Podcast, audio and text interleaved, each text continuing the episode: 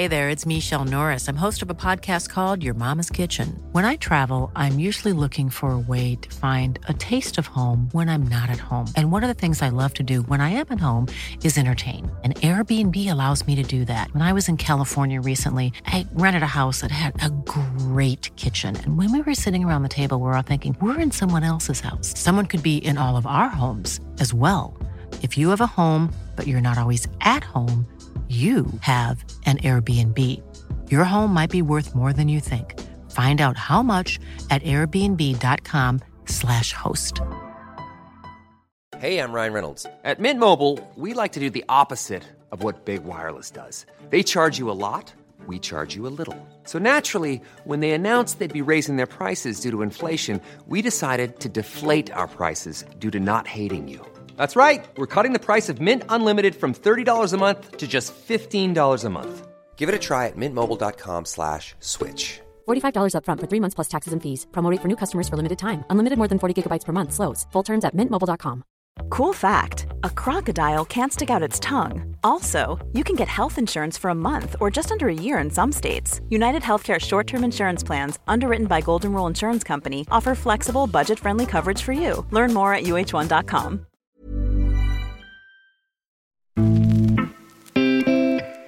En av matchens bästa prestationer stod hemmalagets Hjalmar Ekdal för när han redan i den andra matchminuten räddade Mjällbyanfallaren Amin Sars avslut på mållinjen.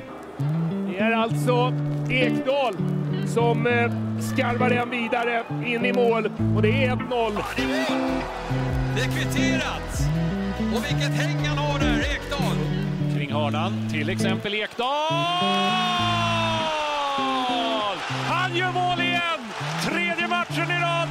Hjalmar Ekdal, 1-0 Djurgården.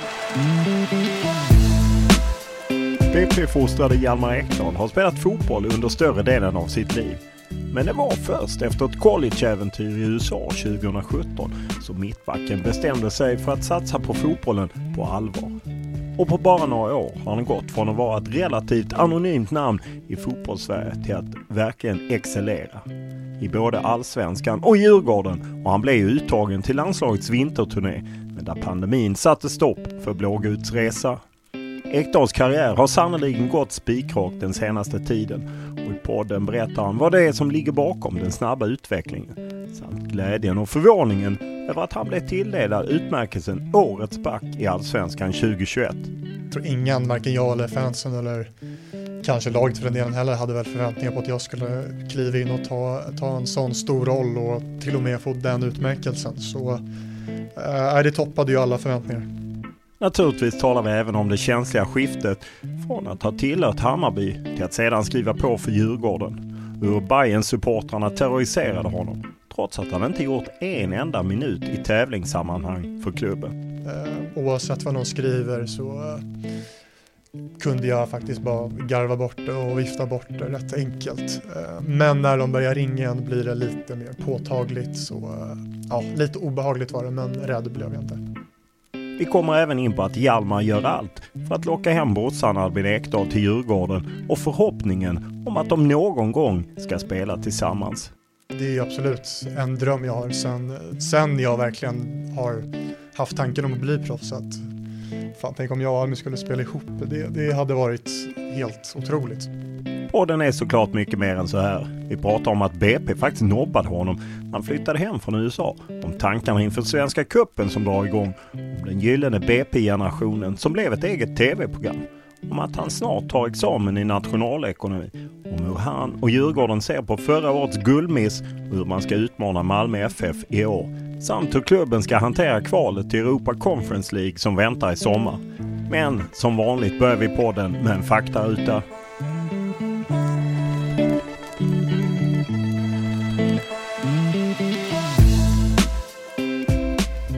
Ålder? 23. Eh, bor? Vasastan. Familj? Eh, ingen egen familj än så länge. Utbildning? Eh, på god väg. Jag har en termin kvar till en nationalekonomkandidat. Lön? Eh, bra. Vad kör du? Volkswagen. Vad läser du? Eh, jag eh, håller faktiskt på att läsa farsans bok just nu. Eh, snart klar. Vad tittar du på? Tittar på fotboll, serier, film också, allt möjligt. Vad lyssnar du på? Eh, jag lyssnar på allt möjligt faktiskt. Eh, all äter inom musik, men kanske främst lite techno, melodisk techno och house-ish. Vad spelar du på? Eh, jag har ett Playstation 5 som jag spelar på då och då. Inga instrument än så länge. Vilken skulle du klassa som den största upplevelse du haft i fotbollssammanhang? Oj, bra fråga. Alla de här minnesvärda stunderna från när man var pojkspelare i BP och utlandsturneringar och Gothia Cup och sånt minns man ju hela livet. Sen, eh, sen kanske inte det är på riktigt samma nivå som seniorfotbollen, men eh, ja, inga riktiga sådana upplevelser inom seniorfotbollen kanske har kommit än. Vad skulle du klassa som den främsta merit du har? Eh, årets back i allsvenskan. Eh, vem var din idol när du var liten? Eh, Maldini skulle nog säga är den första. Sen på senare tid så blev det Koscielny när jag följde Arsenal slaviskt. Jag gillade honom väldigt mycket. Vilken, eh, vilket är ditt favoritlag och varför? Arsenal måste jag ändå säga, för de har jag väl följt sedan jag var liten grabb och jag älskade Henri och eh, ja, jag vet inte varför det blev Arsenal, det blev Arsenal helt enkelt. Och även då, om man får svara det, Djurgårdare lite så, sen, sen barnsben. Vilken är den bästa tröja du bytt till dig? Eh, jag har inte bytt till med någon tröja faktiskt. Vilken regel hade du helst velat ändra på? En svår fråga. Eh, jag är väl för var egentligen, men jag kan tycka att det, de borde kunna lösa det lite smidigare och ja, inte så mycket avbrott och så lång, lång tid mellan avblåsningarna, liksom, när man ser en offside, att man, man, man borde kunna se det snabbare. Vem är den tuffaste motståndare du stött på? Hmm. Också en svår fråga. Uh. Nej, jag vet faktiskt inte, jag får passa på den. Vad har du tränat mest på i din karriär? Uh, det måste nog ändå vara bollbehandlingen och, eller boll, boll, spelet med boll, tekniken och pass, passningsspelet framförallt skulle jag nog säga. Vilken är din favoritfilm? Uh, The Prestige måste jag svara på den. Om vi tar bort idrott och hälsa, vad var du bäst på i skolan? Matte. Uh, vad gör dig rädd? Uh, ja du. att, att nära och kära ska råka illa ut, eller jag själv för den delen. När var du riktigt lycklig senast? Idag, nu. Vilken var din tuffaste kris? Eh, fan om jag haft någon kris så, men det var väl i tonåren där när jag velade om jag skulle hålla på med fotbollen eller inte. Och då var jag lite, stod lite i valet och kvalet och var lite hjälplös och var lite vilse där i min beslutsfattning. Men eh, det ordnade sig.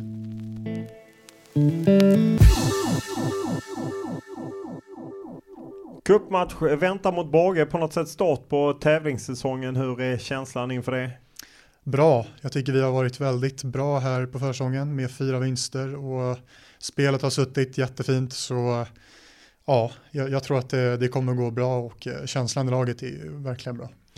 Uh, vad är din känsla just kring kuppen att det kommer in och på något sätt kanske lite förkortat för säsongen?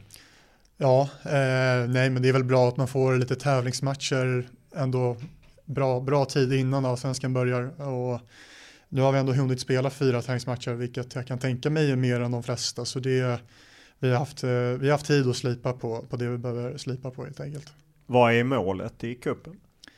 Ja, det är väl självklart att vinna. Um, att, att, jag tror det främsta målet är att vi ändå sätter spelet bra och att, att det ser bra ut uh, inför allsvenskan. Och, och sen så är det klart att kuppen kan ju vara en gratis biljett till Europa. Så vi, vi ska väl också försöka vinna matcherna.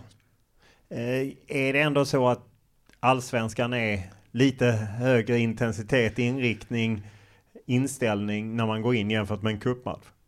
Ja, det, det kan man väl argumentera för eh, eftersom att Svenska cupen är väl lite eh, samtidigt som det är tävlingsmatcher så är det lite att man man ska sätta spelet och slipa på allting inför allsvenska starten. Eh, men med det sagt så ska man inte förmildra det heller utan det är, det är ju viktigt som sagt.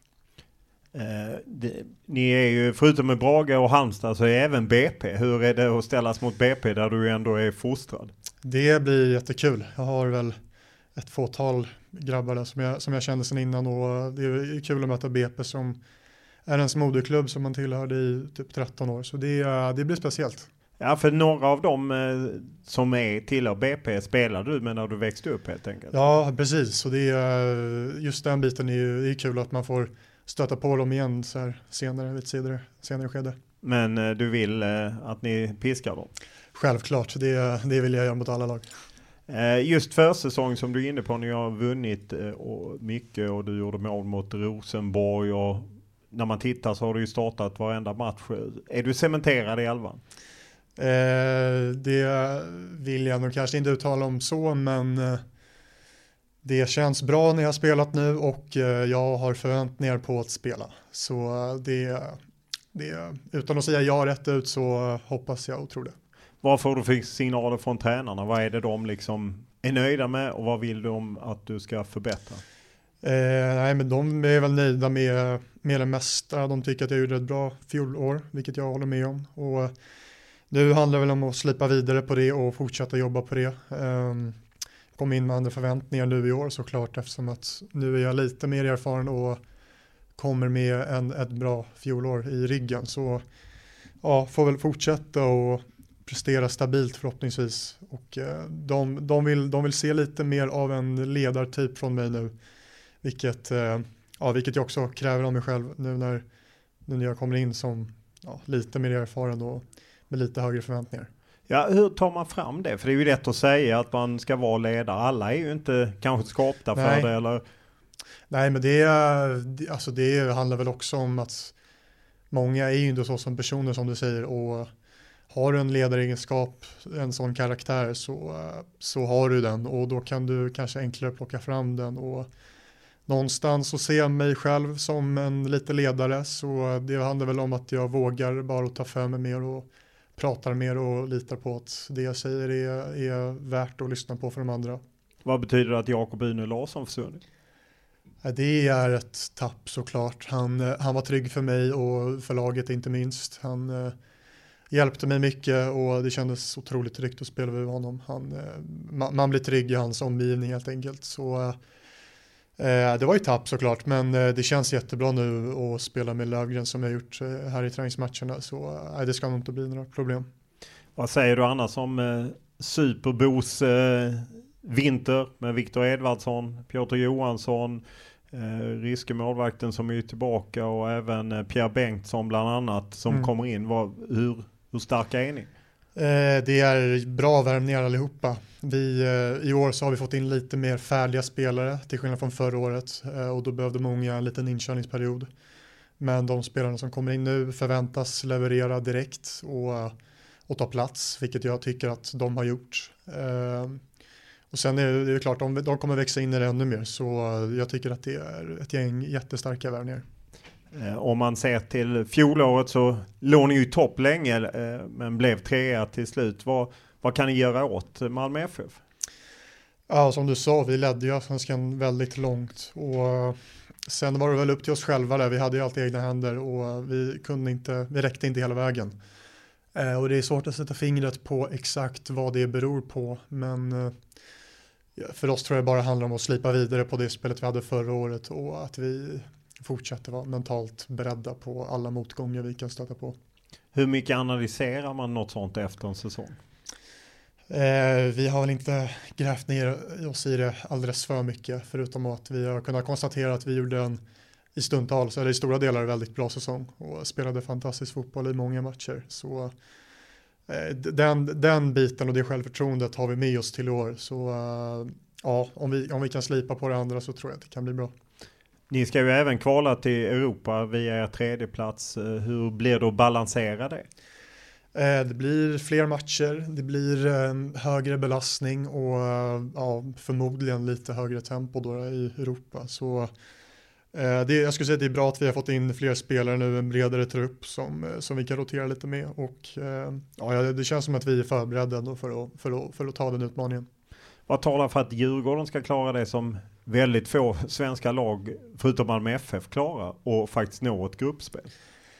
Att vi är ett skickligt lag. Vi, vi, eh, vi, vi är inte rädda för något motstånd egentligen. Det, det såg man tycker jag förra året på Tele2 att vi eh, mot Malmö då som du nämner att vi eh, spelade ut Malmö på Tele2 och där hemma har vi allt självförtroende i världen och, och, och så. Så jag, vi, vi tvivlar inte på vad vi kan göra utan det, ja, det handlar om att, att gå ut och verkligen vara påkopplade från början. På hösten när man jagar förvisso SM-guld, men man jagar även Europaspel så att säga. Då pratas det om att det är så viktigt. Sen är det ändå som att svenska, många svenska klubblag då inte kan ställa om. Det är ju som mm. sagt mest Malmö och sen är det ju Östersund, det är ju nu fem år sedan de gick vidare. Vad, vad tror du beror på att svenska klubblag har så svårt? Eh, jag vet faktiskt inte. Det är, eller antagligen någonstans har det väl med kvalitet i grund och botten att göra och att vi inte har fått samma förberedelse för den eh, typen av utmaningar kanske här hemma. Vi spelar många konstgräsmatcher och man eh, möter blandat motstånd och sen blir det en omställning att komma ut och möta utländska lag med en annan typ av fotboll. Det kanske är mer fysiskt, det går snabbare. Eh, så det är många olika parametrar som, som, som, som avgör det. Och sen har man sett att omställningen till allsvenskan sen Malmö i år till exempel kunde spela en Europa League-match eller vad, de, Champions League? Nej, de var fan i Champions League, just det. Och sen kom de hem till allsvenskan och, och de får de det tufft liksom mot ett betydligt sämre motstånd på pappret. Så det, det gäller att vara, vara påkopplade mentalt tror jag hela vägen ut. Och, och, har ni pratat om er redan nu? Nej, det har vi inte gjort, utan det är väl en egen, en egen tanke jag har eh, och en egen analys jag då drog utifrån det. Men ja, när, det väl, när det väl kommer på tal så tror jag att det kommer vara en jätteviktig del att, att behandla. Ja, vi inte på spänningen längre. Nu är det dags att ta reda på vem som blir årets back 2021. Priset går till Hjalmar Ekdal, Djurgården. Stort grattis Hjalmar Ekdal, vilken osannolik framgång den här säsongen alltså. Tack så jättemycket. Ah, vad säger du om din säsong? Ja du, när jag kom till Djurgården hade jag väl inte förväntat mig att stå här ett år senare med, med det här fina priset. Så det, det har gått snabbt. Du kom ju till Djurgården för ganska precis ett år sedan. Lite, liksom, även om du gjort det bra i Sirius, så var det lite frågetecken ändå. Du eh, blev ett utropstecken kan man ju lugnt säga. Hur överraskad blev du själv när du blev årets back? Ja, det, eh, det var en otrolig bedrift faktiskt. Det, eh, det var inget jag hade räknat med. Ehm, kom till Djurgården som, en rätt, som ett rätt anonymt namn ändå, även om jag gjort en säsong i Sirius. Och jag tror ingen, varken jag eller fansen eller kanske laget för den delen heller hade väl förväntningar på att jag skulle kliva in och ta, ta en sån stor roll och till och med få den utmärkelsen. Så äh, det toppade ju alla förväntningar. Ja, jag menar det, det var ju en del som trodde på exempelvis Milosevic eller liksom från AIK och så mm. hur just vad betyder det när man liksom tar hem det att, att man blir framröstad? Det är ju liksom spelare och tränare men även andra som ja. röstar fram. Det är jättestort såklart. Det är, det är det mest autentiska kvitto du kan få på att du gjort en otroligt bra säsong. Och sen eh, Milosevic och återigen då gjorde ju fantastiskt bra de med. Så det hade ju inte varit fel om någon av dem vann heller. Eh, men ja, det, det är skitkul såklart. Du har inte missat eh, att det blev lite liv om att det var mycket djurgårdar som ja. röstade och så. Ja, hur, det... hur, tar man del av det? Du är ju mediavan så du tar säkert del av det. Ja, nej det är, det är inget jag lägger vikt i så. Eh, jag kan förstå att det var många som tyckte annorlunda, eh, inte minst aik eh, Och det, det hade varit konstigt om de inte backade sina spelare. Så det, det är ingenting jag lägger fokus på så. Eh, alla tre hade varit värdiga, värdiga vinnare. Eh, om du ser till säsongen, är du själv överraskad över hur lätt du gled in i, i ett allsvenskt topplag och etablerade dig? Ja, som jag sa, det var absolut inte de förväntningar jag hade när jag kom. Eh, så jag fick förtroende direkt och fick spela det mesta, eller allt. Och eh, jag anpassade mig snabbt, så det just där i början var det, kändes det ju bra. Och sen fortsatte jag prestera bra, så det, jag vet inte, det gick ju jättesnabbt. Och det var ju kul för mig också att jag kunde bevisa för mig själv att jag kunde anpassa mig så snabbt och, och verkligen platsa in i ett allsvenskt topplag utan, utan större problem. Vad tror du det beror på att det ändå gick rätt lätt?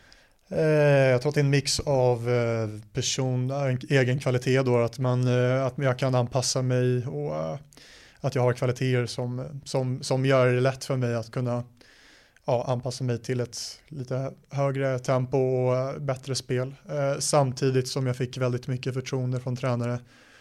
Eh, vilket det är nyttigt för alla spelare att få och känna det, självförtroende, känna det förtroende från tränare och, och ja, det höjer ens egna självförtroende. Så, ja. Vad har eh, Kim Bergsam och Thomas Lagerlöf som är bra för dig? Eh, ja, men de har alltid gillat mina kvaliteter och, och verkligen varit tydliga med att ge mig förtroende. Och, och när man känner det förtroendet för tränare så då höjs man själv och vågar verkligen spela på sina kvaliteter. Och jag tror mina kvaliteter passar bra in i det spelet de vill spela. Så eh, det klaffade väldigt bra där när när de visade intresse så kände jag väldigt snabbt att de var väldigt entusiastiska och att det, det, det var en bra match helt enkelt. Det finns ju på något sätt lite snack om Marcus Danielsson som ju har tränat med er i, i perioder. Jag såg i och för sig att Bosse Andersson sa att nej men det blir ingenting. Men ingen vet ju riktigt med hans framtid i Kina. Hur, hur känner man kring det? En, en fantastisk spelare som i så fall skulle komma tillbaka samtidigt en konkurrent. Ja. konkurrent. Hur känner ja. du kring det? Nej, det, om vi hade fått hem Mackan hade det varit otroligt stort. Han, han är nog välkommen med öppna, öppna armar.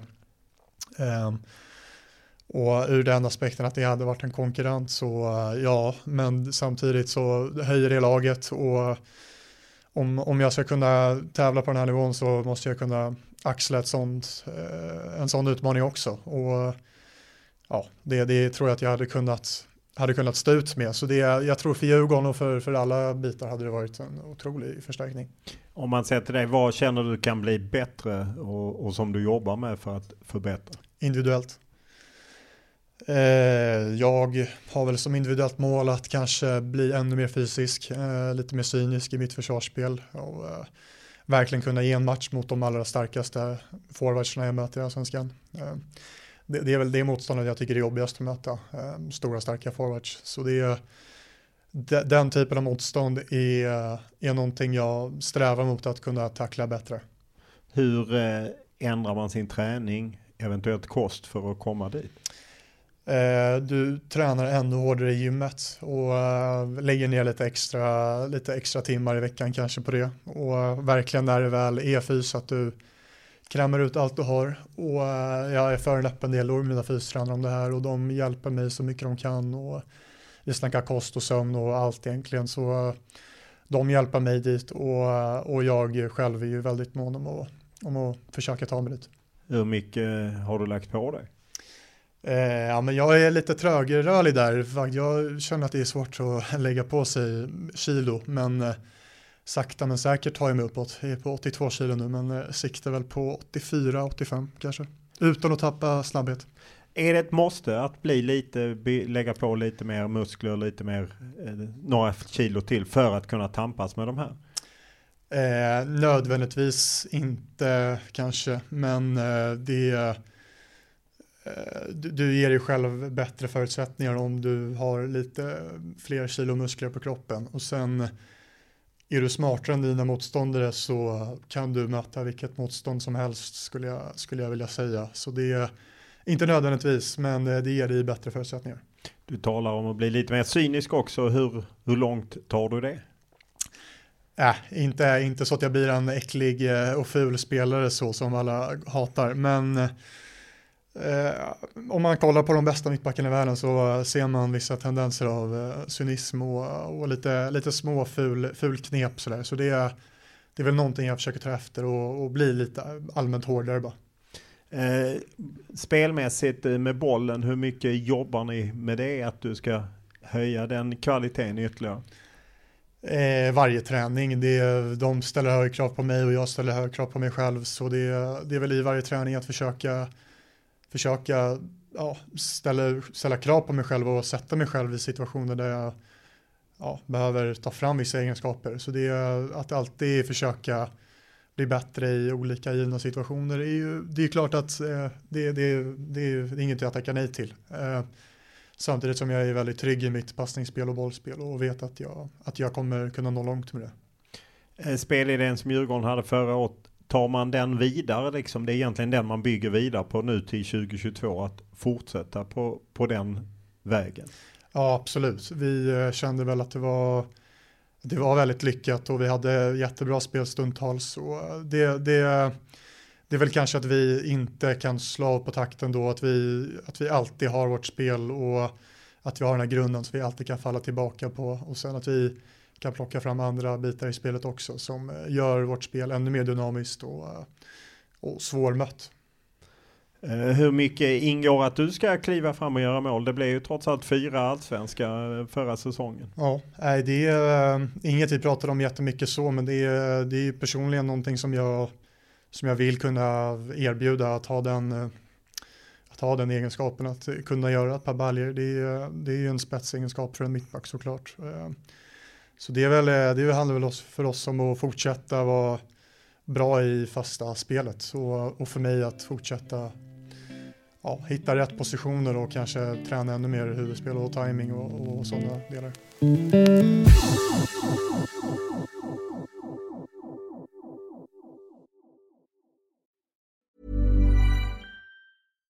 If you're looking for plump lips that last, you need to know about Juvederm lip fillers. With Juvederm Volbella XC and Juvederm Ultra XC, your lip look, whether it's subtle or bold, can last up to one full year with optimal treatment and no additional maintenance. Find a licensed specialist and see if it's right for you at juvederm.com today. That's J U V E D E R M.com. Add fullness to lips in adults over 21 with Juvederm Volbella XC or Juvederm Ultra XC. Do not use if you have severe allergies or a history of severe allergic reactions, or if you're allergic to lidocaine or the proteins used in Juvederm. Tell your doctor if you have a history of scarring or taking medicines that decrease the body's immune response or that can prolong bleeding. Common side effects include injection site redness, swelling, pain, tenderness, firmness, lumps, bumps, bruising, discoloration, or itching. As with all fillers, there's a rare risk of unintentional injection into a blood vessel, which can cause vision abnormalities, blindness, stroke, temporary scabs, or scarring. For full important safety information, visit juvederm.com. Ready to pop the question? The jewelers at BlueNile.com have got sparkle down to a science with beautiful lab grown diamonds worthy of your most brilliant moments. Their lab grown diamonds are independently graded and guaranteed identical to natural diamonds, and they're ready to ship to your door. Go to Bluenile.com and use promo code LISTEN to get $50 off your purchase of $500 or more. That's code LISTEN at Bluenile.com for $50 off. Bluenile.com code LISTEN.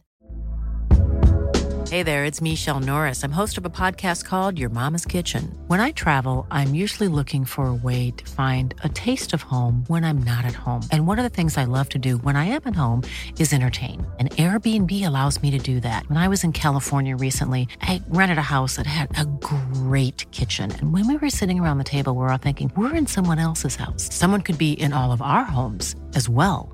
If you have a home, but you're not always at home, you have an Airbnb. Your home might be worth more than you think. Find out how much at airbnb.com slash host.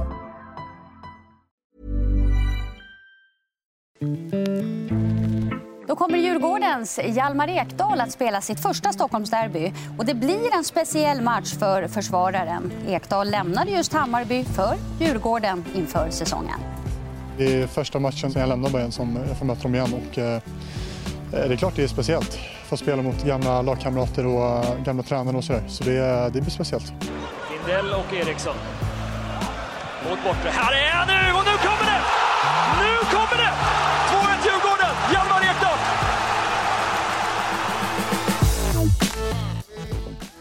Hur var känslan att, eh, att göra mål mot Hammarby, första allsvenska målet, eh, avgöra derbyt och med den koppling du hade till Hammarby? Eh, det kändes fint faktiskt måste jag säga. Det, det var en lättnad, inte minst för att göra det första svenska målet och, och att det kom mot Hammarby just var väl, eh, ja det var väl lite menat kanske. Eh, där jag kände att jag inte fick förtroende och där de inte gav mig någon riktig chans. Så ja, utan att det ska vara för mycket hårda känslor inblandade så var det väl lite revansch för egen del att kunna, att kunna göra det målet. Hur förvånad är du att de, med tanke på att de faktiskt hade lite försvarsproblem, att de bara lät dig försvinna? Eh, ja, men jag vet faktiskt inte. Det, där och då resonerade väl de som så att jag inte platsade, antar jag. Och det, det, det, det är ju det är en, det är en fråga om tränare där, vad de, vad de föredrar och vilket spel de vill ha och sådär. Och det är, många tränare har olika preferenser och uppenbarligen var inte jag en del av den planen riktigt. Så, och det är väl bara för mig att acceptera det och, och ja, då försöka kanske leda vidare. Och jag kom till en klubb där de istället trodde på mig jättemycket och det visade sig vara en perfekt match för mig också. Eh, så jag tror inga, inga parter där och då var missnöjda. Vilka signaler fick du från Stefan Billborn som ju var ansvarig då och Jocke Björklund? Eh, inga alls faktiskt som jag ska vara ärlig. Eh, efteråt i Sirius där så var de inte alls så Hörde du inte av dem alls? Eh, knappt. De, eh, Hjelmberg hörde av sig någon gång och, och var väl, ja, sa bra, bra säsong och, och jag eh, var väl inte, fick väl inga tydliga tecken alls på att de var entusiastiska över mig och ville ha tillbaks mig så, så jag kände väl inte direkt något sug på att komma tillbaka på grund av det. Eh, och istället hörde Djurgården av sig och var väldigt entusiastiska. Så då, det, det, det handlar mycket om, om vad man får för vibes och vad man får för signaler från klubbar. Så det, det var rätt självklart för mig att, att försöka leta mig vidare. Eh, hur upplevde du, det blir ju numera alltid så kring, eh, jag menar, du kommer ju från BP men du har ju då tillhört Hammarby under ett kort tag för att utlån, utlånat till Sirius. Då blir det lite tjafs med supportrar och liknande. Hur upplever du det? Eh, jo, men det, var, det fick man väl höra. Eh, och det, jag hade inte räknat med något annat kanske. Men jag tyckte väl personligen att det inte var någon big deal. Jag hade inte gjort en enda tävlingsmatch för Hammarby och hade inga jättestarka kopplingar till Hammarby alls. Så för egen del var det inga konstigheter och, och det gjorde Djurgården också tydligt för sig att det var det här, det här kommer inte bli några problem. Eh, och jag litade på det. Och, och det var väl eh, lite terrorisering smått på... Ja, vilken form tog terroriseringen? Ja, men det var Instagram och uh, faktiskt lite telefonsamtal som jag ja, såklart slutade svara på till slut. Um, Vad sa du? Jag svarade första gången det ringde och då började de ifrågasätta och jag, skulle ju, jag visste ju att det var ingen fight att ta så jag la ju på där men jag blev bombarderad med ett par samtal från eh, x antal telefonnummer. Så ja, vi fick, vi fick göra det bästa av situationen. Men, men det la sig efter två, två veckor. Så det, det var inte en jättelång period. Hinner du bli rädd i en sån situation? Nej, jag blir väl aldrig rädd. Jag, det ska krävas mycket för att jag ska bli rädd av något någon skriver. Eh, oavsett vad någon skriver så kunde jag faktiskt bara garva bort det och vifta bort det rätt enkelt. Eh, men när de börjar ringa igen blir det lite mer påtagligt. Så eh, ja, lite obehagligt var det, men rädd blev jag inte. Du är ju en fysisk eh, tuff spelare på visst sätt också. Du blev av med näsan och fick spela med skydd. Hur, hur var det? Ja, det var en jäkla smäll eh, mitt på snoken och det gjorde fruktansvärt ont. Så, så det var den första allvarliga smällen jag fått egentligen. Eh, och eh, fick jag spela med mask där efter ett tag, eh, vilket var lite jobbigt, lite image-grej då att spela med mask kanske ett tag, men det var skönt att bli av med den till slut. Hur mycket hämmar en sån smäll är? Själva smällen hämmar väl inte så mycket förutom att jag missade två, tre matcher efter det. Eh, Men du blir inte, det är inte så att det finns någon tvekan nästa gång? Nej, när jag spelade med masken så var ju det en uh, psykologisk trygghet att kunna spela med mask som skyddade näsan. Uh, och sen efter när jag tog av den så det var inte så att jag sprang runt och tänkte på, aj, tänk om jag gillar näsan igen, utan det, det släpper man rätt snabbt. Du kom ju som sagt från ja, Frej och sen då till Hammarby, Sirius och på något sätt, även fall du har ett efternamn som du både har en pappa och en storebror som är kända. Så lite skymundan men ju mer säsongen gick ju mer uppmärksamhet fick du. Hur upplever du den delen av fotbollen? Eh, det går väl hand i hand med att om man gör det bra och eh, man, eh, ja, man presterar bra så blir det väl mer uppmärksamhet. Och, eh, det är väl en rolig del vid sidan om fotbollen. Eh, inget jag lägger mycket krut på eller energi på alls utan jag försöker att fokusera på fotbollen främst och, och sen är jag inte främmande för att, att ställa upp i intervjuer och, och bli lite uppmärksammad sådär, utan det, det känner jag mig rätt trygg i. Så det, nej, det, det är inga problem. Stockholmsfotbollen och även kanske Malmö och Blåvitt, nej, men de fem stora klubbarna blir ju väldigt det kan ju bli väldigt stort, det liksom det man, en liten grej man säger blir stort. Och så hur, hur mycket tänker du kring det? Eh, nej, jag tänker inte jättemycket förutom att eh, ja, inte svara någonting som kan väcka, väcka starka känslor kanske då. Men det är... lite självcensur? Ja, lite. Men med det sagt, jag, jag hade inte velat gå ut och svinga någonting då eh, samtidigt. Så det nej, var väl både och. Hur upplever du till exempel när eh, Bosse Andersson skojar att du var värde dubbla jämfört med Anel Ahmedhodzic eh, om han skulle sälja den? Ja, nej, det, eh, eh, det var ju bara kul. Man, man får ta det Bosse säger med en nypa salt. Och, och det, eh, han, han är en skojare så det, det, det var ju bara superkul. Och, det, det ligger väl kanske inte jättemycket bokstavligt i det han säger men eh, samtidigt så blir man ju hedrad och, och glad för att det är ja, någonting, någonting i det han säger menar han väl kanske, samtidigt som det inte är bokstavligt talat. Du nämnde ju det själv i, i fakta utan att du är en termin bort från en kandidatur i eh, en fil. kand gissar jag då, mm. i eh, nationalekonomi. Mm. Eh, hur är det, du är ju en av rätt få får man ändå säga allsvenska spelare. Max Danielsson är ju ett känt exempel annars och även Erik Larsson i Malmö. Men hur, hur är det att just väga det att hinna plugga och samtidigt vara elitspelare? Eh, det, det, man har ju rätt mycket fritid förutöver, utöver träningarna som fotbollsspelare och jag menar att om du vill så klarar du det, då löser du det. Vi, eh, vi då som pluggar kan jag tänka mig, jag pluggar inte mer än, än två timmar om dagen kanske och för mig är det skönt att komma hem efter träningen och kunna tänka på något annat i en timme. Eh, det blir som en rutin för mig att sätta mig och plugga i en timme. Ehm, och det klarar man sig med. Och, och ja, förutom att man har något att göra då så är det ju såklart en bra plan B och det är något att falla tillbaks på. Eh, så det är, det är bra ur många perspektiv. Vad lockar med nationalekonomi? Vad sa du? Vad lockar med nationalekonomi? Eh, jag vet faktiskt inte exakt vad som lockar med nationalekonomi men eh, själva ekonomin gick jag in på från början för att det är brett och lätt att kunna kombinera med, med fotboll på distans. Kommer du fortsätta läsa även när du blir klar eller eh, alltså ah. läsa mer poäng eller ja. då? Efter den här kandidaten så kommer jag nog ta ett litet break från skolan. Det, det ska bli skönt att kunna göra annat också. Eh, men har du så att du läser på bussen eller bortaresor om det är en tenta och liknande? Ja men absolut. Jag, eh, jag har ju absolut pluggat på bortamatcher och nu på träningslägret och sådär. Då, då kan jag sätta mig mellan träningarna med med datorn och gå in i ett Zoom-möte med mina, med mina pluggpolare och lösa en inlämningsuppgift medan de andra spelar kort och solar. Så det just de bitarna är väl kanske, de lockar inte supermycket samtidigt som jag ser ett, ett större ändamål i det. Eh, att få en utbildning som är jättenyttigt. Så det, ja, det handlar om självdisciplin. Hur eh, reagerar resten av spelartruppen? Är det blir de nyfikna och kanske intresserade att göra likadant eller tycker de att ah, men fan lägg undan böckerna? Ja men det är lite blandat. Några har jag nog kunnat influera lite positivt att de eh, känner också att det är något som de hade kunnat göra. Och några känner att ja, men, eh, fan, nu måste jag läsa upp konvux här när du sitter och pluggar universitet. Eh, och de, många andra är väl också att fan, jag fattar inte hur du pallar. Eh, vad ska du med det till? Du är fotbollsspelare.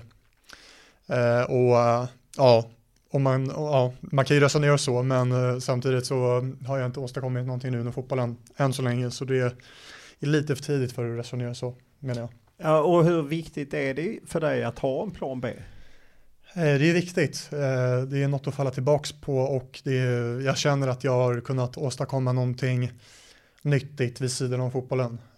Så det är både personligen och faktiskt då efter karriären som man kan kanske ha nytta av.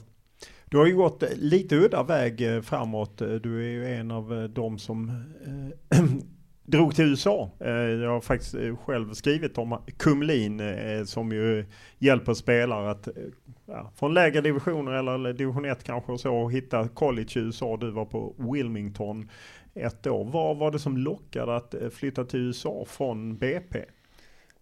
Det som lockade var att jag, hade, jag kunde pausa lite, jag kunde skjuta på beslutet att, att avgöra där och då om jag skulle satsa fullt ut på fotbollen. För det var, var faktiskt någonting som jag inte var helt bestämd över. Eh, och jag, jag var duktig i skolan och, och tyckte där och då att det var viktigt. Så det, det var ett sätt för mig att kunna skjuta på det beslutet och få både fotbollen och studier och samtidigt få en jäkla cool erfarenhet. Eh, att kunna spela i USA och bo där i ett år. Eh, där och då fick jag en nytändning och det gick jättebra med fotbollen. Så jag kände väl att om det är någon gång jag ska satsa på fotbollen så är det nu. Eh, skola och allt det andra kan vänta.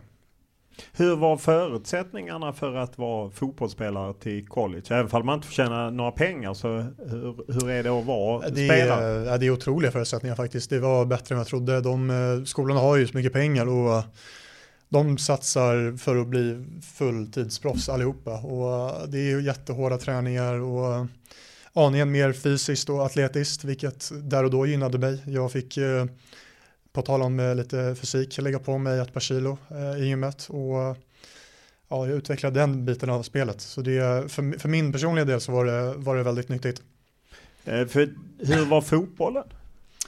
fotbollen blandar och ger. Eh, den växer verkligen. Eh, de bästa, bästa lagen är, de är duktiga. De, de är influerade av europeisk fotboll och de spelar mycket passningar och skulle säga att de allra bästa lagen är superettan-klass kanske. Sen om de sämre lagen är lite sämre nivå sådär. Så det, det blandar verkligen och ger och laget jag tillhörde var, var väl ungefär där mittemellan. Det, det blandade och, och gav. Men eh, för min ena del var det väldigt positivt. Vilka tankar fanns att stanna? Jag vet eh, Per Åge, en gammal MFF-spelare, hans son blev ju draftad nu till MLS efter att ha spelat flera år i, i, på college i USA. Vilka tankar fanns att stanna och, och satsa där istället? Äh, men jag kände väl äh, ungefär efter ett halvår att fan, fotbollen får jag verkligen ge nu en chans på riktigt. Och ska jag göra det så är det bäst att flytta hem till, äh, till Stockholm och det finns bättre förutsättningar där. Så jag bestämde mig rätt tidigt för att, för att flytta hem. Varför var inte BP aktuellt då? Äh, från min sida var det aktuellt, men jag tror snarare var från deras sida. Ja, och vad, vad var signalen det från dem? Det fick jag inte riktigt ta del av, men... Men de sa att du är inte välkommen hit helt enkelt? Ja, ja, på, ja på, på ett bättre sätt kanske de sa så. Ja. Men eh, det var ändå beskedet? Det var beskedet. Eh, och istället Frej, hur var, det, hur, hur var den känslan att du hamnade där? Ja, men då, då bestämde jag mig för att gå all in på fotbollen och Frej tillhörde superettan och det såg ju som ett rimligt steg för mig att ta. Så uh, ur det perspektivet var det inga konstigheter. Uh, jag hade Robert Björknesjö som tränare där som jag kände sedan innan i BP. Så uh, det kändes som ett, ett bra steg och jag kom rätt snabbt in i det där och fick spela spela ganska mycket sådär. Så det, och jag tog kliv och fick spela seniorfotboll i Allsvenskan, eller i Superettan. Så det, det var nog den biten som var det viktigaste för mig att kunna få spela seniorfotboll. Fick du ganska snabbt upp hoppet att det här är faktiskt, jag har mer att ge och jag kan ta mig uppåt? Ja, det gick bra och jag kände väl att jag tog kliv ganska snabbt. Så det, utan att tänka för långt fram och, och se mig själv i allsvenskan året efter så kände jag att det, det var på god väg och jag gillade vad jag gjorde och, och fotbollen där och då, som sagt, jag fick en nytändning så jag trivdes ju i, i, min, ja, i mitt beslut. Och där är det ju så att eh, Hammarby tar ju över Frej och det blir något slags farmarlag och du plötsligt tillhör Hammarby. Eh, så var det, det att det gick till så? Ja, precis. Hammarby, eh, jag kom hem där på maj, i maj eh, 2018 kanske det var. Och vintern 2019 där tog Hammarby över. Så Ja, där och då blev det en samarbetsklubb. Och hur, hur kände du kring det? Att det var en bättre väg till liksom, ja, att Hammarby tog över, att det kunde gå snabbare för dig helt enkelt? Ja, det, det var ju, i och med det så kunde det vara, då fick man ju ett, ett enklare kliv upp i toppfotbollen om man gjorde det bra. Så det, det var ju jätte, det var jättepositivt där och då och det var ju såklart smickrande där på sommaren när Hammarby kom och visade intresse och då, då kände jag att jag hade gjort det bra och att de hade fått upp ögonen för mig. Så nej, det var, själva vägen däremellan var ju väldigt smidig och, och snabb. Vilka andra alternativ hade du? Där på sommaren hade jag inga alternativ alls. Det var väl Frej eller att ta klivet upp i Hammarby, vilket blev naturligt steg att ta klivet upp i Hammarby. Eh, efter den säsongen så väljer du att gå på lån till Sirius. Vad lockade med det?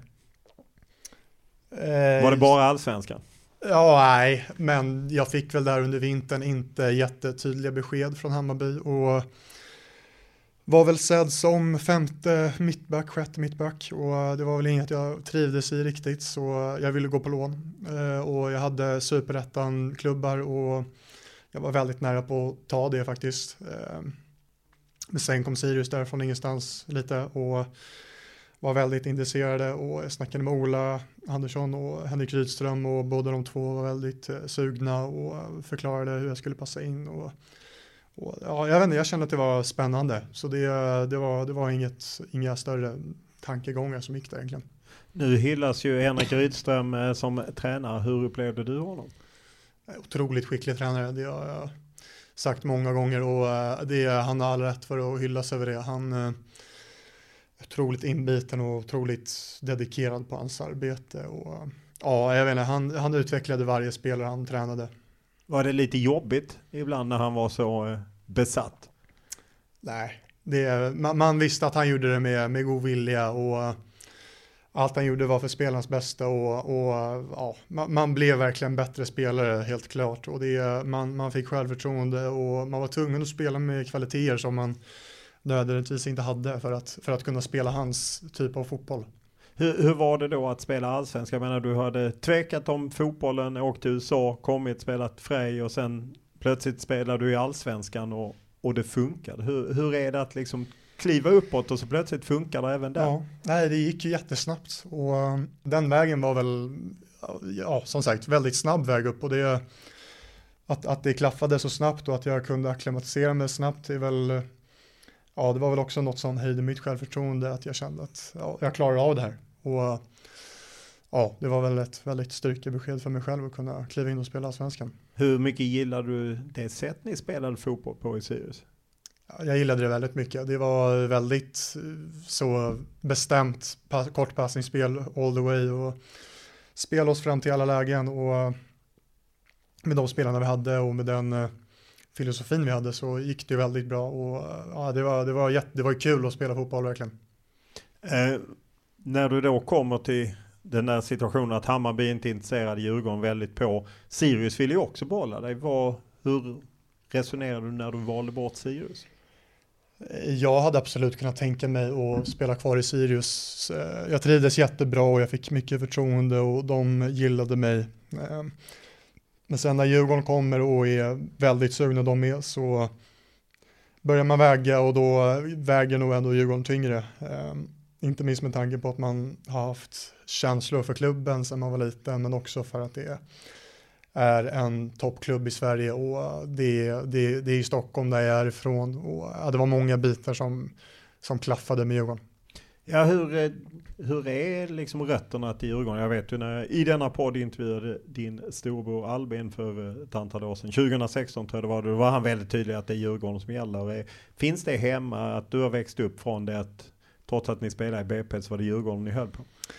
Ja, det, det kommer absolut hemifrån och eh, från mina storebröder då absolut. Ehm, både Albin och Joel då har varit väldigt inbitna djurgårdare och jag har väl kanske inte upplevt det supporterskapet på samma sätt eh, i, i form av att det gått på massa matcher och sådär men eh, själva Djurgårds eh, eh supporterskapet har ju alltid, alltid funnits hemma i, i hemmet. Så du har därifrån. inte stått i, i klacken med bengaler nej, och liknande? Nej, det har jag inte gjort.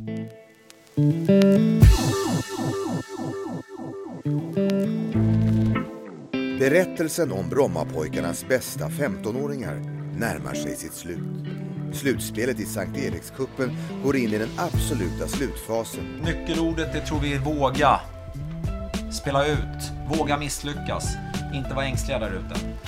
Spela vårt vanliga spel. Vi har ju gnuggat på det nu i två års tid och nu ska vi ut och liksom ha examen på det. Vackert Hjalmar! Får en perfekt frispark, sen så kommer en perfekt på huvudet så jag sätter dit den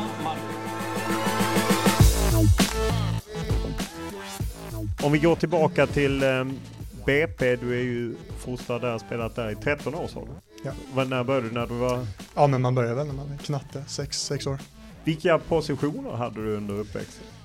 Jag var alltid back när jag var liten. Sen under eh, U17-tiderna där så eh, fick jag ta klivet upp på mittfältet eh, för det mesta. Så där spelade jag väl till och från då kontra mittback i två år kanske. Så jag har väl lite av de egenskaperna också.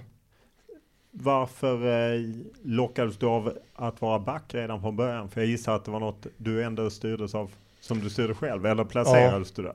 Ja, jag, jag, vet faktiskt inte hur det går till när man är så liten, men eh, jag minns att när jag var väldigt liten så var jag, då var jag en eh, ful jävel och stenhård och, och tacklades mycket. Så eh, det, var, det blev naturligt för mig att spela där bak och röja och stångas.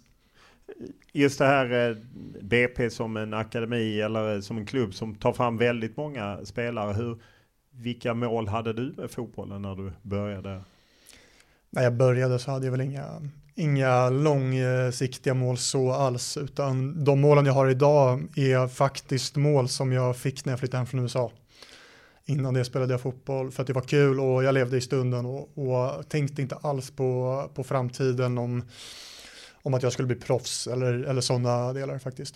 Du var ju ändå med i en, jag tror det var vi på TV4 som gjorde Fotbollsfabriken där det ju var ett gäng spelare som idag är, är duktiga, bland annat eh, Beijmo och Isherwood och Gyökeres och ja, Sabovic och Colli och mm. Azor och... Ja, det är massa. Ceesay ja, också. Det är ja, just det. Och eh, Amadeus Sörgard också. Hur var det? Och liksom, att det, det var ju rena kändislaget på något sätt att ni syntes på tv och, och liknande. Ja, nej, det var eh, just det programmet var jäkligt kul. Det var spännande att bli följd av ett mediateam och uh, än idag är det ju kul att gå in på YouTube och kolla på de gamla klippen och som du säger, det är ju många där som har blivit proffs idag så det är verkligen att man fick följa den utvecklingen så tidigt och, och sen se idag att så många livnär sig på fotbollen. Det är, det är nog väldigt unikt tror jag i ett, i ett poj, pojklag så ja, det, det är ju skitkul.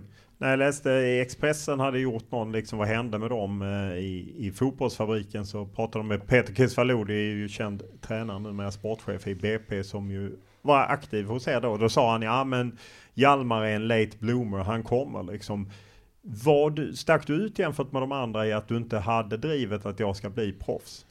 Ja, dels i drivet och eh, också att jag var i, i den perioden inte, inte tongivande alls i laget. Eh, Ja, så en late bloomer hade nog, det, det stämmer nog bra överens. Eh, jag var sen i puberteten och eh, jag var inte alls eh, given i startelvan alls. Och det, där och då var det ju mer att jag, jag, jag var less på fotbollen då och då och kände att fan det kanske inte är det här jag ska göra. Men jag tyckte det var kul att få tillhöra ett lag och med mina polare. Och det var, det var svårt att ta beslutet och sluta, det var aldrig riktigt nära heller. Just att man tillhör en akademi så får man ju ändå bilden av att man måste vara rätt driven. Och om man inte är det, om man har det tvivlet, mm. pallar Nej, man men... träna så mycket då? ja, jag var driven och jag var alltid ambitiös. Men det här drivet att kunna gå på träningen varje dag för skolan var, var i vissa perioder väldigt eh, tungt och inget som jag verkligen lockades av. Så. Eh, men jag har fortsatt eh, och... Snackar du med någon, till exempel din pappa ja, eller vi, Albin eller liksom så? Absolut, vi, vi har pratat i familjen mycket. Och, eh, det, har, det, det har aldrig varit riktigt nära på att jag har slutat på fotbollen, så, utan det har mer varit så här, ja men nu, nu ska vi träna igen och sen har vi match i helgen och jag kan inte göra si och så. Och det, det var många grejer man fick välja bort, uppoffringarna som, som jag tyckte var jobbiga i tonåren. Eh, men nu senare, ju äldre man blir så växer man ifrån den lite FOMO och inser att det, det är inte hela Fear världen. of missing out för de Precis. som inte kan det. Jag förmodar att de flesta som lyssnar på ja. podden förstår. Ja, jo, så kan det vara. Men det kan ändå vara bra att ja. Mittfältaren Albin Ekdal kommer till landslagssamlingen efter en stark höst i Italien och Cagliari. Förra helgen svarade han för ett hattrick borta mot självaste Inter. Och här kommer läge i mål! Albin Ekdal! Det är mål igen! Albin Ekdal igen! Igen och vilket läge! Och det är mål igen! Och det är hattrick! Albin Ekdal! Ja, succé förra helgen med ett hattrick mot Inter. Och efter att länge fått kämpa för sin existens i landslaget är han numera given i truppen. Du har ju en bror som har varit väldigt framgångsrik ända sedan han var liten. Det, det slår mig att du kan bara varit åtta år när han gjorde debut i Allsvenskan och gjorde... Ja, jag minns Råsunda-matchen när han gjorde sist direkt. Då eh, klev jag in... BP Djurgården. BP Djurgården. Han eh, nickskarvade till eh, Rönnemo tror jag. Då gick jag in som knatte på plan och var åtta, åtta, ja, åtta bast. Uh, hur, hur, var det att ha en, en brorsa som drog iväg redan då och blev proffs? Jag menar han, han gjorde ju det jag gissar att många ändå drömde om. Ja, absolut. Och uh, där och då tror jag inte jag förstod, förstod hur, uh, hur stort det var. Uh, det var, var, det är klart jag fattar att det var, det var, det var häftigt att gå till Juventus sådär, men nu idag förstår jag ju mer vad det innebär och jag förstår ju att det är en så jäkla stor bedrift och gå till Juventus och få träna med Nedved och Del Piero och Trezeguet när man är 18 bast liksom. Det är, idag förstår jag att det är eh, ja, så mycket större än vad jag förstod då. Eh, och sen eh, betyder ju det att jag fick lite växa upp utan honom hemma, vilket, vilket ja, var tråkigt. Men samtidigt idag är jag ju jätteglad att han, han, han har varit proffs och att jag får ha en storebror som är lyckat fotbollsproffs. Eh, ibland kan det ju vara jobbigt att ha en brorsa som är bra. Jag vet någon gång när Daniel Andersson var med i landslaget första gången med Patrik så gjorde de allt för att de inte skulle bli fotograferade ihop och så. Hur var det för dig att komma till BP som 10-11-åring och så spelade Albin i Serie A? Eh, bara kul skulle jag säga. Det, ja, det har gett mig bara bra grejer. Jag har inte alls haft någon press på mig att nå dit han är. Eh, vilket kan ha att göra med den inställning jag hade till fotbollen. Jag, jag tycker det är kul att spela och jag, jag vill verkligen ja, spela så länge jag tycker det är kul. Och jag spelade, inte, jag spelade inte när jag var ung grabb för att bli proffs kanske. Så just de förväntningarna har jag inte alls blivit eh, ja, tyngd av. Vilken nytta har du av att ha en storebrorsa som har gått igenom en, en del av de prövningar du är på väg igenom och tar dig igenom? Idag har jag jättestor nytta av det. Han är en personlig coach och kollar verkligen på nästan alla matcher och kommer med feedback och eh, kritik eh, efter matcher och, och lyfter upp situationer så som, eh, som en riktig privatrådgivare lite. Så det, idag är det verkligen nyttigt och det är jag väldigt tacksam för. Hur ofta är det jobbigt när han kommer med kritik? Eh, jag har ju börjat vänja mig vid det nu. Han, eh, han är rätt kritisk av sig, men det, det, det, jag, jag tar hellre det än att han inte är brutalt ärlig. Eh, om man, har du hängt med och kollat Sverige när han har varit med i EM och VM och varit på läktare och liknande och hur har det i så fall varit? Ja, jag var på VM där, då stack jag och andra brorsan, eh, åkte vi till Ryssland över dagen bara, bara för att se Sydkorea-matchen. Och Eh, var ju väldigt häftigt såklart och då, där då också förstår man vilken, vilken, vilken stor grej det är att spela för svenska landslaget i, i ett mästerskap. Eh, alla pratar ju om att eh, Albins kontrakt går ut med Sampdoria i sommar. Du vet säkert mer än kanske vad du kan säga. Vad, vad talar för att han är på Kaknäs i sommar? Det som talar för är väl att han eh, har sagt och vill någon gång representera Djurgården. Eh, och Ja, jag vet faktiskt inte riktigt hur, hur han tänker där, men det är han... Det, ja, fast det måste ni ha pratat om. Ja, vi pratar mycket om det. Jag försöker locka över honom med så mycket, med så mycket jag kan, men han, han är mer eh, svårflörtad och mer, mer kryptisk än, än vad du kanske tror där. Men eh, ja, det, det är ingen hemlighet att han, han vill spela Djurgården någon gång. Eh, men sen, samtidigt trivs han jättebra utomlands och jag vet att han är mån om sina år han har kvar utomlands också som, som, som proffs där. Så det jag vet inte, det, det är många saker som ska klaffa tror jag. Hur, är, hur mycket spelar eh, faktorn att ni som bröder skulle spela ihop? Eh, hur mycket spelar den en roll? Eh, det, det, ser han som en liten bonus tror jag. Eh, jag tror inte det är avgörande, men det, det, är en liten bonus. Hur mycket hade du velat göra det? För mig hade det varit en stor bonus. Det, det är absolut en dröm jag har sen, sen jag verkligen har haft tanken om att bli proffs. Att fan, tänk om jag och Almi skulle spela ihop. Det, det hade varit helt otroligt. Så det, det, för, för min del är det ju definitivt en dröm. Eh, det ryktades ju om eh, Sassuolo, jag vet inte om det låg något i det, att du skulle flytta dit. Finns det en faktor att du gärna stannar i Djurgården, du har ju tre år kvar, om Albin skulle komma hem de närmaste åren?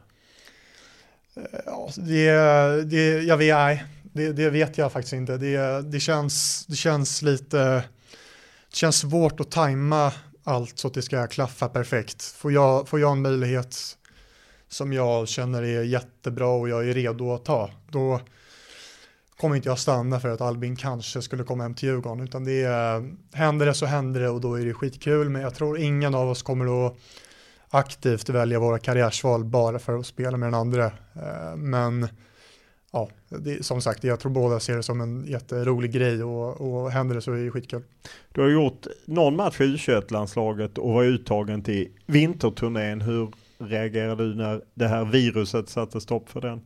Jättetråkigt såklart. Man hade laddat upp hela vintern och, och verkligen varit inställd på det. Um, men samtidigt, vad ska man göra i, i den situationen som vi befann oss i då? Ser lite bättre ut nu. Ja, det var ju bara att tackla det och gå vidare. Um, och sen, ja, själva, själva uttagningen i sig var väl, var väl det man fick glädja sig åt och ja, det blev jag hedrad över. Har du haft någon kontakt med Janne Andersson eller Peter Wettergren? Uh, nej, ingen personlig kontakt. Om man ser på landslaget, ett tag var det ju mycket mittbackar. Nu är ju de flesta mittbackar lite äldre får man ju ändå säga. Vad ser du som en möjlighet när det gäller landslaget? Eh, jag är försiktig med eh, att se för stora möjligheter i, i det mesta i livet. Och eh, just med landslaget så hade det varit jättesmickrande och jättekul att få representera någon gång. Men just nu är jag väl inte riktigt där än bevisligen i A-landslaget. Och och, och sådär. Men, men jag har inga, nu, nu tror jag ju på det att jag kan, att jag kan ta ytterligare kliv och, och då om något år, jag vet inte hur lång tid eh, det skulle ta, men eh, då, är, då hade jag såklart känt mig redo för det och det hade varit jättekul och en ära såklart. Du har ju klarat alla nivåhöjningar hittills så. Vem vet, om det blir en till så borde du kunna fixa det, eller? Ja, ja det kan man tycka. Stort tack för att du ställde upp. Mm, tack. Podden är producerad och klippt av Daniel Eriksson och vi tar tacksamt emot alla era synpunkter, idéer, tankar, önskemål, ja vad det nu må vara. Enklast är att mejla mig olof.lund.tv4.se eller skriva till mig på Instagram eller Twitter och då är det Olof Lund som gäller i ett ord. Stort tack för den här veckan!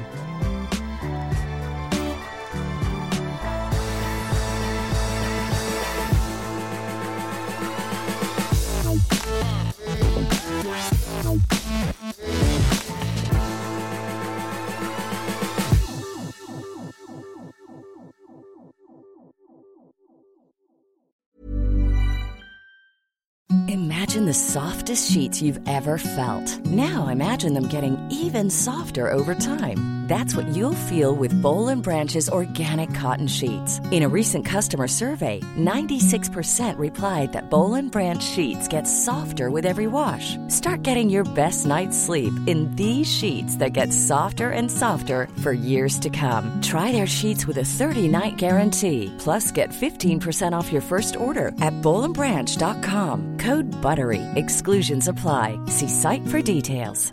Even when we're on a budget, we still deserve nice things. Quince is a place to scoop up stunning high-end goods for 50 to 80% less than similar brands. They have buttery soft cashmere sweaters starting at $50, luxurious Italian leather bags, and so much more.